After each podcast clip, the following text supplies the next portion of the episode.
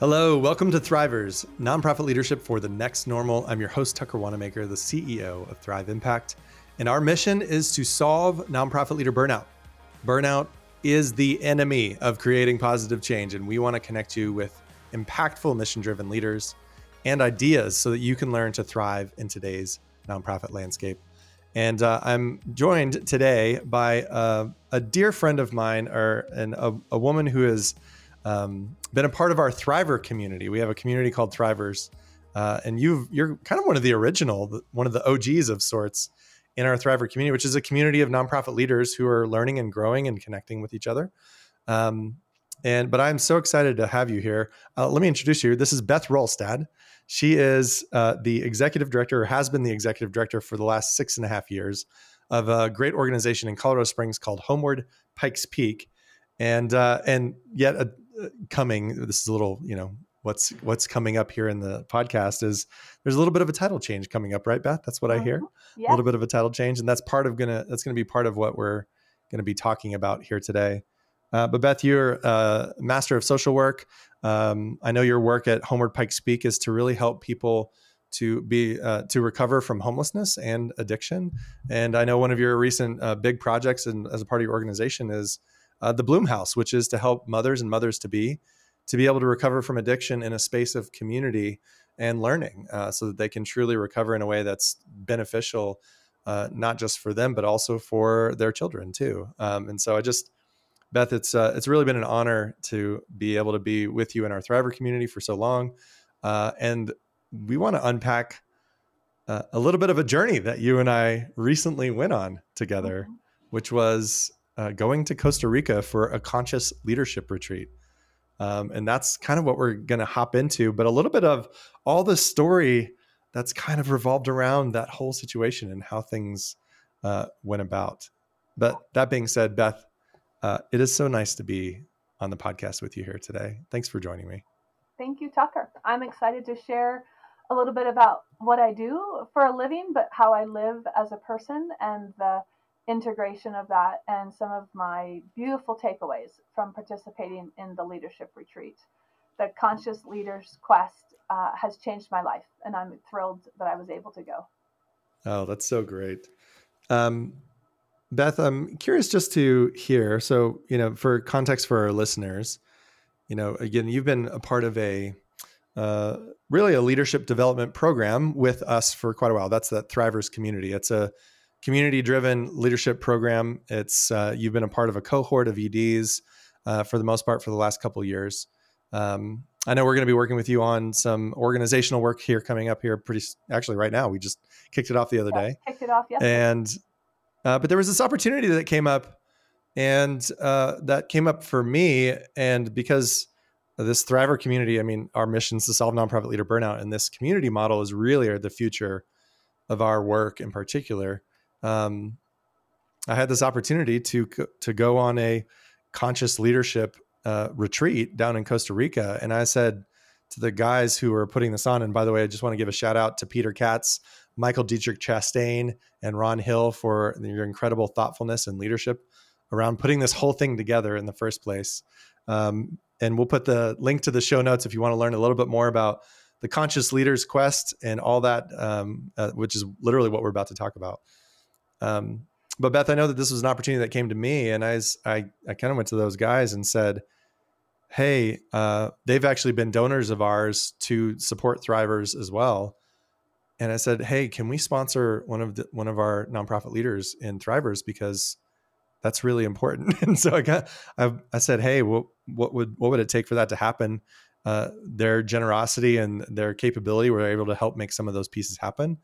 Um, and I extended that invite to you, Beth, and you did a lot of things to make make stuff work. And uh, and so I wanted to kind of unpack a little bit about your journey before you got there, right? The journey of like, is this okay? Uh, I know that you and I talked a lot about things like the guilt that you you and I both were going through.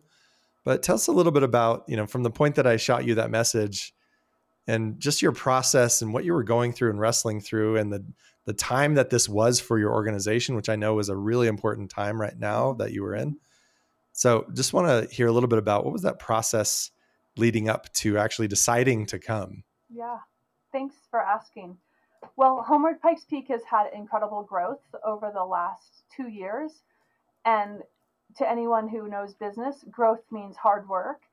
And that has been exciting for us, but it has definitely led to burnout that I have experienced. And actually, I think some of my staff have. And we've been managing to support staff through, you know, taking sick time or leave or just taking their vacation.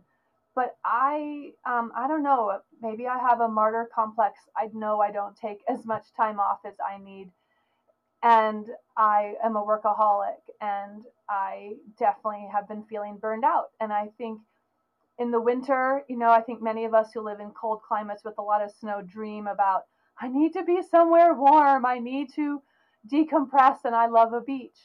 Um, and in March, right. I was feeling particularly crispy, particularly burned out. And I just was dreaming like, if I could only go away, I would feel better. And then mm. um, you sent me a text message on like a Thursday morning, and it was like, hey, you want to go to Costa Rica and go to a leadership retreat? And I think I said yes, maybe even like hell yes, before I asked for more information. And and then I did a, several things to see if that was, you know, going to be feasible. Um, but honestly, I've never said yes so fast to leave the country um, in a short notice ever in my life, and I think that's one reminder for all people is always have your passport available and um, good learning good learning yes. yeah but um, i have a little theory that i've been using for like the last 20 years and it's say yes until you have to say no. And that has opened me up to possibilities. And hmm. so when you offered this opportunity, you know, I asked for some more information. I checked out the website. Of course, I was concerned about cost, and um, and then I called the people in my life that I need to help manage. You know, like my partner and and my my daughter's father, and you know, I had some logistics I had to clear, but yeah. it was all doable and um, and then I've talked to our hosts, Peter, Michael, and Ron. Um, within 24 hours, I said yes because I knew deeply in my soul that I needed this, or else I was concerned about my longevity in this field. And I love what I do. I love my organization, but the pace that I've been keeping isn't sustainable. And mm. um, I checked in with two key staff members here, and they said trust me, I've got it, I can do it, you can step away. But yet I had this sense of guilt. Um, but I I just trusted that if I, I needed to do this. And so yeah, I just kept saying yes and, and it all worked out. It's, and I took I am so grateful that I went. It was truly life changing. Yeah. Now, and you know, just to speak to the reality of it, you know, there were some finances that you needed to figure out within your organization uh, we were able to support some from our Thriver donations, and Peter and Michael and Ron all supported mm-hmm. on subsidizing some of it. So it was, you know, so there was working a working out of finances quite literally. I, I know you went to your board chair and was like, "Hey, mm-hmm. have to, you know, hey, what what, what do we what can we do about this?" Um, you know, and so it was like the from a logistics financial specifics perspective, you know, you you had to figure it out too. It wasn't just like yeah. a it, you know, it wasn't an easy. There wasn't necessarily quite an easy button per se. Mm-hmm. No, you know, in terms of making button. it happen. And it, you know, in Homeward Pikes Peak does have funds for professional development, but normally it does not contain an international leadership retreat for an executive director. And so I I also recognized that this was deeply valuable to me, so I put in some of my own funds. The organization yeah. is going to put in some funds Thrivers has put in some funds, and you know I'm benefiting from everyone investing a little bit, and I think that's another lesson to take away from from this is when something's meaningful, the resources show up. Mm-hmm. Well, Beth, I'm glad you're sharing that because what's interesting for me, being frankly, I'm in kind of both spaces. I'm in this business world and I'm in this nonprofit world. I mean, uh, and I've noticed, you know, uh, that in the business world, there's this whole um, almost expectation of why aren't you a part of like three mastermind communities or Uh, you know, there's like it, it is. It's almost this like you know, you need to be a part of something or be in something or be professionally developing. I mean, we we see this from the data, right? Mm-hmm. For profits spend four times more on leadership development than nonprofits do, as an example. Yeah. Um, and so we see that, you know, and I've seen that when I've gone to and helped to facilitate business masterminds and things like that. Like again, there's almost like I ask them how many masterminds these people are part of, and it's like two or three. Yeah. You know, it's like this expectation. But in the nonprofit space, it's like almost the exact opposite it's quite literal it feels like the exact opposite i'm curious if that's what you've noticed is if i invest in myself or if i invest in my own leadership i'm actually stealing from something yeah right it's i'm curious yeah. your your perspective on that you know um, we might be a little bit different because we are in direct services to others as an addictions treatment program and we have social workers that have licenses and so we have to do continuing education credits for our staff. So we do value professional development deeply, but it is hard to um, set aside appropriate funding in a budget that most of your grants pay for direct services to clients or client need, you know, in air quotes, and not necessarily capacity building. That is usually a separate bucket of funding that um, there's only few a few funders that do capacity building grants and do client services or program grants. So you have to choose. Do I want to go to Foundation X for client services or do I want to go to Foundation X for capacity building? And that's a conscious choice that you have to make. So wow. Professional development resources are limited in nonprofit organizations because it's difficult to fund that activity. Not that it's not valued um, by leadership. Um, so that that's a challenge I think that I would love to correct in our sector because investing yes. in our team is critical to the health of my team and the quality of the services that we deliver in a community. You know, I happened to have lunch today with a funder and I was sharing about this amazing experience and I said if I only had a $100,000 so that every one of my staff could go on this kind of a retreat, imagine the morale we would have and imagine the quality of services that we could you know have as well so mm. you know hmm. dream big you never know what's going to happen well beth i'm so i'm so glad that you're hitting on this because um you know like i was saying in the business world there's almost this expectation of and and this investment directly because of the understanding and the belief and the data suggests this for sure too is that when we invest in leadership in leaders which by the way, our perspective of leaders is not just the ED; it's the whole organization. Mm-hmm. It's people have who have influence over the organization, which is literally everybody in your organization, right? So, in growing the people in our organization, when we do that, it has direct implications, and for usually for the positive, towards things like greater impact, greater revenue, greater whatever the things that we're measuring. Yeah. And and it's interesting just to hear your perspective on this of you like you have to almost choose between do I want to develop professionally our our organization and the leaders in there or have this go directly towards and that like the fact that it's even a choice or that has to be a choice is kind of an injustice against nonprofit leaders yeah. in the first place right mm-hmm. i think that that injustice happens a lot in this profession you know um, one of the things that i have been working on for my six years here is to ensure that I pay a professional wage for everyone who works for me so that if they left my nonprofit organization and they went to a for profit that delivered healthcare, that their salaries would be very close because it's really important to me that we do not make staff who work in nonprofit organizations slaves to the organization. Yeah. That they are um, choosing this work, but that does not mean that they have to choose to live in poverty.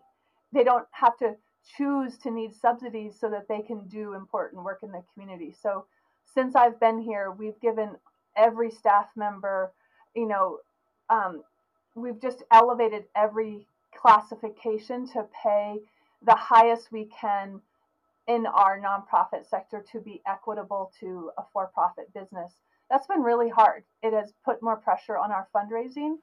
But mm. um, to me, again, it helps me retain really good staff and attract new staff who want to work here. Wow. Well, this is a whole topic that I think for us is front and center around our work overall, which is um, is investing in leadership development, and especially in a community type of way, is a direct investment into the impact. And that's where I realize it's almost like it's almost like people who are funding nonprofits are like shooting themselves in the foot by not investing in leadership development because mm-hmm. right to your point like burnout's the enemy of creating positive change well what are funders investing in i'm guessing positive change mm-hmm. aka impact right um, but yet again why why is it there that we that society almost like scrutinizes a nonprofit for spending too much in overhead or things like you know leadership development and so right. anyway yeah that's a big topic that how do we help strengthen and undergird the very foundation of nonprofits so that way they can have the impact that our communities need from them. Yeah. Well, I would love to work with you on that continuously. Yeah. Well, let's let's dive into the the experience itself. So, um, I think a lot of nonprofits uh, leaders have similar experience to what we just talked about about making decisions around things. But you were able to get to that point, uh, and I'm mm-hmm. so glad you did. I'm so glad that this was able to work out the way it was for, for so many reasons. But uh, let's talk about it, right? We went to Costa Rica. Uh, it was down in an area called Nosara, which uh, is in a blue zone, I've learned, which is uh, where the most concentration of centenarians, is that how you say it? Mm-hmm. Centenarian, basically people who live beyond 100. Um, and there's like seven of them in the world or something like that. So we were down in Nosara, uh, part of this, as you said, the Conscious Leaders Quest, um, which people can find it. I think it's consciousleadersquest.com. And uh, and we were there we were literally in Costa Rica for five full days with travel days on either end. And um and yeah, let's unpack this a little bit of what was it like? Like what were some of the things that you went through that uh it was very experiential, I know that. I mean, I was a full participant too. Um so yeah, just take us through what your experience was as a part of that. Well, I'd like to credit our facilitators for recognizing that um, personal change and deep change happens best when you're taken out of your own environment. You know, honestly, if I had gone to a five day leadership retreat in the state of Colorado, I would not have disconnected from my organization or my life as much as mm. I hmm. did by traveling a great distance and kind of feeling like it is so lucky to be here. I am fortunate to be investing in myself to do that. So that's like the first compliment I wow. give to the organizers. Mm. And then for me personally, I don't know if I was born a mermaid or a fish, but I love the ocean. And being near water has always helped me decompress and feel um, more relaxed. And, you know, there's positive ions that kick off of salt water that mm-hmm. you know has a physiological impact on people and so i went for a walk on the beach every single morning and that's just my jam i hike in the forest every day in colorado so i just trans- transferred that love to going to the beach and that was a beautiful way for me to start the day um, mm. the sunrise is a very important part of my day as a way to remind me that there's there's a new day every day I'm lucky to be here and to do the work and to live and and uh, gosh, to do that in Costa Rica was beautiful. Yeah, that's great. Yeah, I didn't, I didn't even think about that. Personal and deep change takes you like getting as much fully out of your context as you possibly can so that you can understand it more and have better or different perspective on it. Yeah. Mm-hmm. yeah. What else? What else, Beth? What what what things um, emerged for you in terms of the activities the the mm-hmm. i like to say the neck down learning that mm-hmm. happens you yeah. know that we then reflected back and i think helped make sense of it yeah. uh, in, in neck up but tell us a little bit about more about what really impacted you well i really like the themes that the retreat um, focused on um, connection adventure. Oh help me out. There were two other pillars um, of the retreat and i might cheat and look at my notes. Um, but every day had many components. There was movement, there was reflection, there was um, there was you know some some theory some some concepts that were discussed and shared but then we always had time for integration and i think that Ooh. is a powerful leading um, teaching tool let's see i got the four pillars of the Yeah. retreat I think it was wisdom and ritual, wasn't it? yes connection adventure ritual and wisdom Yeah. um, so, you know, we did some things that I don't normally do, and some things that I've promised myself I should do and never have done. So, I've been doing yoga for 23 years, but I don't do it every day. And I know I feel better when I do. So, we did Mhm. yoga every day. Meditation, um, we did a concentrated meditation session every morning, but we had little bursts of it throughout the day, opportunities to reflect, quiet the mind, um, think about what we were learning, and just take it in. Mhm. And so every day since I've been home from the retreat, I've been doing a morning meditation and Mm. feeling more uh, grounded. Um, we also did things that you weren't sure were going to translate to, you know, an intellectual gain, but totally do. We did a Tai Chi practice where we did that push That hands.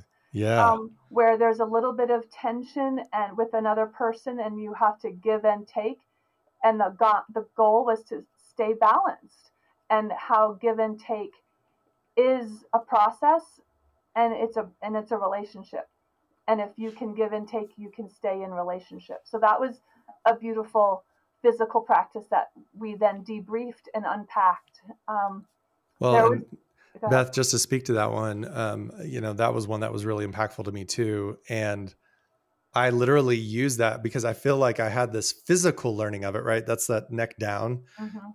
Um, in a, a moment of tension yesterday uh, with one of our team members at Thrive Impact, I was literally thinking of the, you know, yield assert, and you were kind of you were saying it's give and take, and I was literally feeling my arms and and visualizing that. Like I feel like I had a deeper learning that I was then able to intellectualize. To your point, um, but by my body understanding it, and I was able to bring that in Yeah. and and and take that learning and apply it directly to an experience I had just yesterday, and I yielded some yeah. and and and almost kind of paused a little bit and then figured out where was it appropriate and supportive of the whole environment and that relationship to Yeah. where to yield and where to assert and you Mhm. know where to give and where to take Yeah, and so yeah to that point that was a really helpful one for me that i've already literally used this week that uh it was it was really helpful Yeah.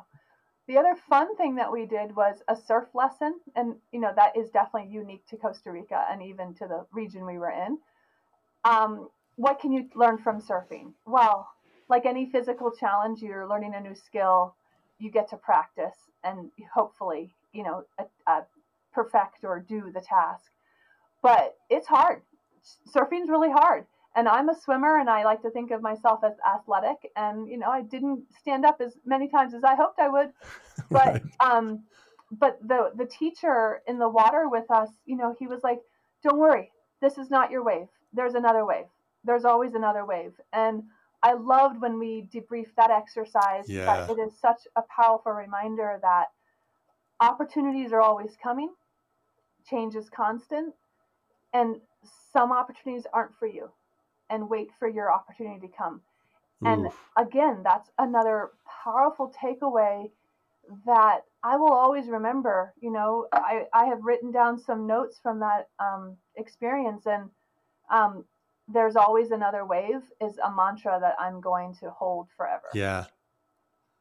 Yeah, Beth, that was similar to what you just shared. That was similarly really helpful for me. I remember not getting up on the board. And I, I remember looking to Andrew, who was the surf instructor, you know, and he was full of grace and he just pointed to the next wave, to your point, right?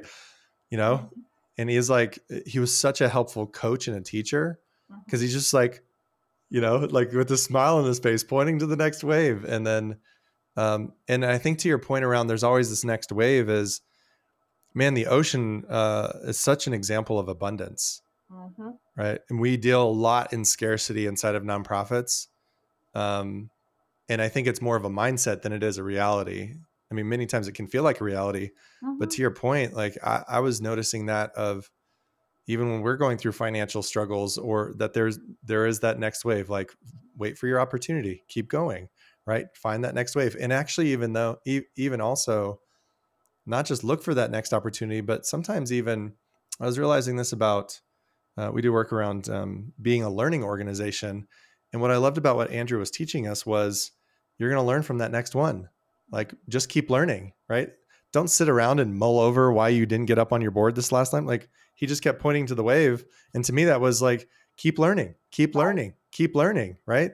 You had a really crappy weekly staff meeting. That's all right. You got next week. Keep learning. It's all learning really right? I mean that's that's what i was taking out of it sure. of right? Don't stop don't sit around and like mull over why i didn't get up on that board. Keep learning yeah keep you trying. know yeah. Yeah. I love that. I forgot to mention something about what was powerful about the the com- combination of meditation and yoga for me and i think this speaks to some of my burnout. At the beginning of the week I realized that I was unable to take a full deep breath, you know, with mm. the guided um, process we were going through, that I just had a real shallow breath and, and literally my lungs felt constricted. But on the last day, after five days of Kundalini yoga and a lot of amazing work, I was able to sit on the on the mat and breathe so fully that I really felt like my chest had expanded that mm. my lungs were free and and I have been able to maintain that since coming home and oh, wow. you know there could be a lot of other physiological reasons why that happened you know I'm not stooped over a computer desk all day and so my shoulders are back and I'm upright more maybe it was good sleep maybe it was just stepping away from work so many things contributed to my ability to breathe deeply mm-hmm. and that is a gift that I hope to, to maintain because mm. that shortness of breath um, can kind of also make you feel weak and powerless. And that's not who I am. I am, yeah. you know, I'm a strong, vibrant person and, and I have to breathe fully. Yeah. Mm. Yeah, um, I want to hit on the Kundalini yoga and particularly the instructor. Her name was Angela, and shout out to you, Angela. I don't know your last name, but I'm excited to bring you out here in in the Zoomosphere with your incredible yoga practice because I think she, the way that she did things, uh, was um, hit so many different senses. Right, she incorporated music in a very beautiful, powerful, and all kinds of different music too. It wasn't just oh. like your typical yoga music. It was all kinds of different type. I mean, Eye of the Tiger came on once, if I, I remember yeah, right. Right. We went uh, from spa instrumental to like heavy metal. I think. Yeah, it was so great. Um, but the one thing that she kept saying, you know, and her voice was so piercing in such a really powerful way, was pay attention and it was particularly pay attention to what's going on inside and she would speak to the wisdom that you have already that's already there. And one i just want to do a full circle to a way to pay attention to your own inner wisdom uh, before in choosing to come by the way just want to throw that out there because uh, i think that's that was you living into that before you even had that whole experience. But you know i actually took a lot of what i learned from that and i had a coaching session earlier this week with a CEO of a pretty substantial community foundation in the country. And, you know, and I had asked this person, like, what was, uh, what do you want to be celebrating? This is kind of the kickoff of our coaching relationship. And I, what do you want to be celebrating after three months? And then after that, I, and that, a lot of his answers were great. I mean, they were, they were, they made sense. They were logical. And then I asked him the question, but why are we here?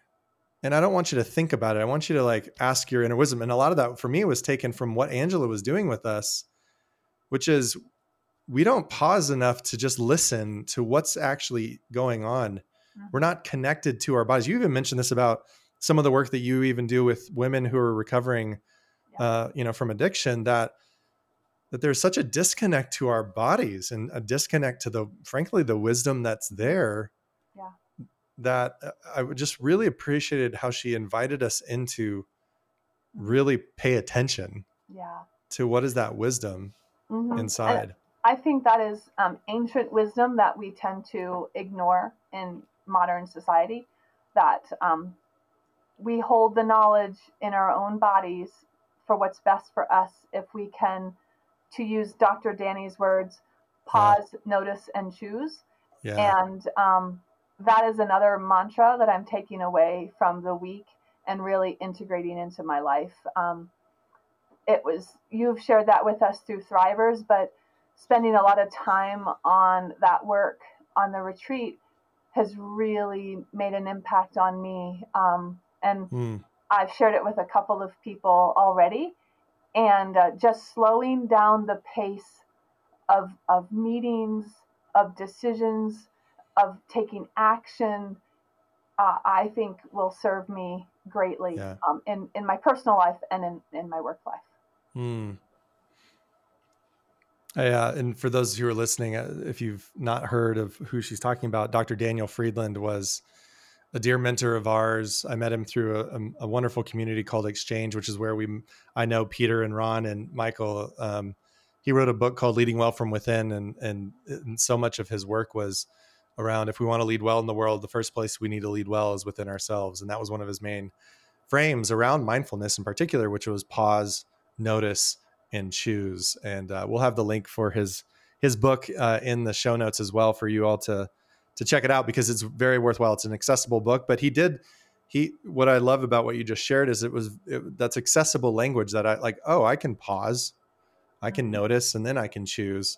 Um, yeah. And no, I appreciate you bringing that up because that's been instrumental for me as well over mm-hmm. the years of since knowing Danny, and then having this deeper pause uh, literally one of my themes uh, for the whole week last week was uh, that emerged from my the wisdom within was I need to have rhythms of pause, mm-hmm. rhythms of pause, and that's everything from that. I'm still working it out, but I'm co-creating that with our team.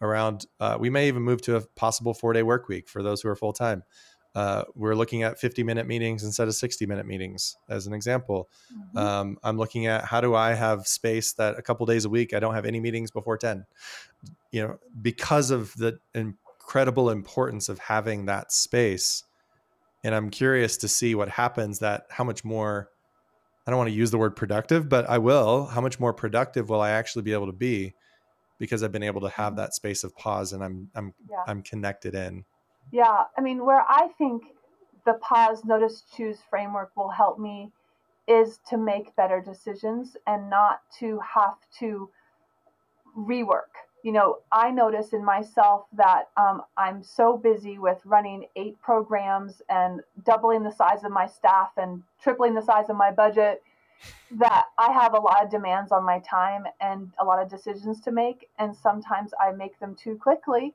And yeah. then I get feedback and I'm like, oh, we have to think that through again and make a new decision and maybe undo something we already did. And if you think of productivity, that's a lot of wasted time and energy and money. And so if I can pause a day, an hour, a, a week, whatever it takes to get to the better decision, it is better for me, for my staff, and my organization.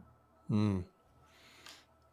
Um, Beth, anything else that comes up um, we got about five more minutes left on this podcast, and I I, I want to get into just you know uh, one last question, but anything else that comes up for you around just just some of your deeper mm. experiential takeaways yeah. that have been applied?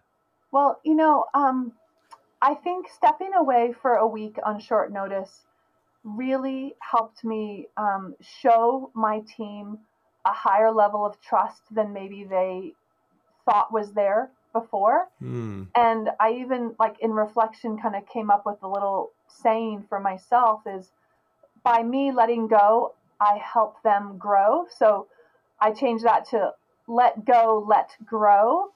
And that has been really, um, really valuable for me in a lot of different ways. You know, of course, I have a management team and they're quite competent, but we bounce ideas off of each other all the time and then they feel empowered to go do the work. But while I was gone, they just did the work and they told me about it. And I was like their cheerleader, like, great job. You didn't need me. And I'm glad that there's this level of trust there that um, they could be empowered. And I'm going to try to remember that moving forward too, that on a regular basis, I need to show my team that we have a high level of trust, that I believe in them, and that I can let go of tasks that are not essential for a CEO and I can focus on activities that are not in their role and responsibility but fit squarely in mine. And then yeah. maybe that will help Homeward Pikes Peak grow. Yeah. Well, I love that. let go and let grow. Fantastic. You're great at these like small little snippets. It's so good. Well, and speaking of, you just said CEO. Mm-hmm. Uh, I know I mentioned this at the very beginning of like the story. Mm-hmm. What was, and I, I want to ask this question. I know that this is a title change for you. Yeah. Um, why is this important uh, for you? Mm-hmm. Um, in that you are now the CEO. Yeah. Literally as of this week. That's right. At Homeward Pikes Peak. Why is this important to you, and why was this uh, experience in Costa Rica so um, helpful for you to get to that place? Um, well, I think some of it comes to self identity, and um, I didn't ever picture myself as a CEO. You know, when I was um, dreaming about my future, CEO was not a word that came to mind. So it's it's a role that has been a little uncomfortable for me to own, and yet I, like I shared, I'm running a business. Yes, we are a nonprofit organization, but we are a huge impact organization. We are almost a $5 million organization, and I have 41 staff members. That is a significant size organization. And a year ago, my board offered me the title CEO. It was voted on in a board meeting and yet, I still use the term executive director all of these months because I felt uncomfortable with that title. I, it, it just didn't seem to fit. But um, when I was uh, on the retreat and I was talking to other people who are not in my sector and not in my community, they reflected back to me you're running a business, you're running a huge organization and a huge impact why aren't you called CEO? And, and I'd have to explain. And they're like, that, that's silly. Like, own it. And so I shared that I would own it and um, came back on Monday and I changed my email signature to Chief Executive Officer. On Tuesday, at a very public event, I introduced myself as a CEO and wow. I didn't choke on the words and I've, I've owned it. And um, and it feels good. And I don't know why I was so nervous about it, but um, I'm stepping into you know my my own power, and I think that just believing in myself raises my self confidence and mm-hmm. opens doors that um, need to be opened. Yeah. Wow. And Beth, I wanted to speak to something um, that you know I was talking to uh, Peter uh, towards the end of this, and I was asking um, you know, in, in our in our space of nonprofits, many times we hear the phrase "if a nonprofit just acted more like a business," um, as if like um, as if that that's the only way that learning needs to happen. But I think that businesses need to act more like nonprofits in many ways too. How to me- how do we measure impact? How do we take a dollar further than ever was meant to go? Perhaps. How do we? Uh, what are other forms of currency that help or create value exchanges within organizations? there's a variety of things, but I was it was great to ask Peter about what was it like to have a nonprofit leader like Beth there in this space of business leaders as full participants, right? Everybody was a full participant. It didn't matter where you came from; you were all full, full participants. And I know that in the nonprofit space, sometimes we show up to business things, and it's almost like we're considered like on the JV team or something, you know. And there, but business like that's success. That's varsity team, you know, which I think is basically a bunch of crap. Yeah, completely. And and I just want to acknowledge and appreciate, you know, what Peter said, the, the impact for him uh, as a business leader himself uh, in a you know a space of business leaders that you brought uh, a depth of meaning and purpose that he felt this reverence for to make his work that much more like it, it felt that much more important mm. for him. He said, if because Beth is here as a nonprofit leader, we are having a multiplier effect in not just her and her staff, but then in their community in a deep way. Mm-hmm. And it mm-hmm. just amplified, and you could feel it from him. You could see it on his face this amplification of purpose uh, that was really meaningful. And then on top of just the wisdom that you were able to share from your perspective to all these other business leaders, uh, of which many came up to me and just shared some of their uh, appreciations. And so, Beth, I just want to appreciate you for showing up fully as a strong nonprofit leader that you are and and owning your space uh, in that space because yeah. it's needed and i think business leaders have so much to learn from people like you and and and nonprofit leaders because there is a lot to learn and i'm hoping that we continue to make more of these cycles of giving and receiving that it's not always businesses giving and nonprofits receiving right? but it's, actually the other way around Mhm. it's totally reciprocal as it should be yeah. because that's what makes great relationship at the end of the day and there's real value on the nonprofit side as well so i just wanted to speak to that as you owning your space and it was felt too uh, in in the room as well. Thank you. well beth i know i know you got to get going and um, is there is there one one practical step or maybe two things you would tell nonprofit leaders literally in your space as they're looking at their budget as they're figuring out professional development as they're uh, have an opportunity to go on a re- retreat to costa rica? Maybe probably not but maybe uh, but what would you tell uh, a nonprofit leader of a practical step that they can take in order to move forward in this Yeah. I would say carve out um, time as a leader every year to invest in yourself deeply. That's my first piece of advice. And my second is um, do something every day that nurtures yourself.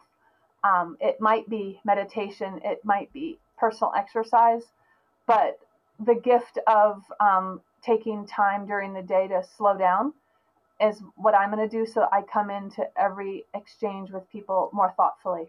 So I encourage other leaders to walk into their next meeting, taking a couple of deep breaths and be fully present, and, and you- you'll be more successful. Ooh, love it.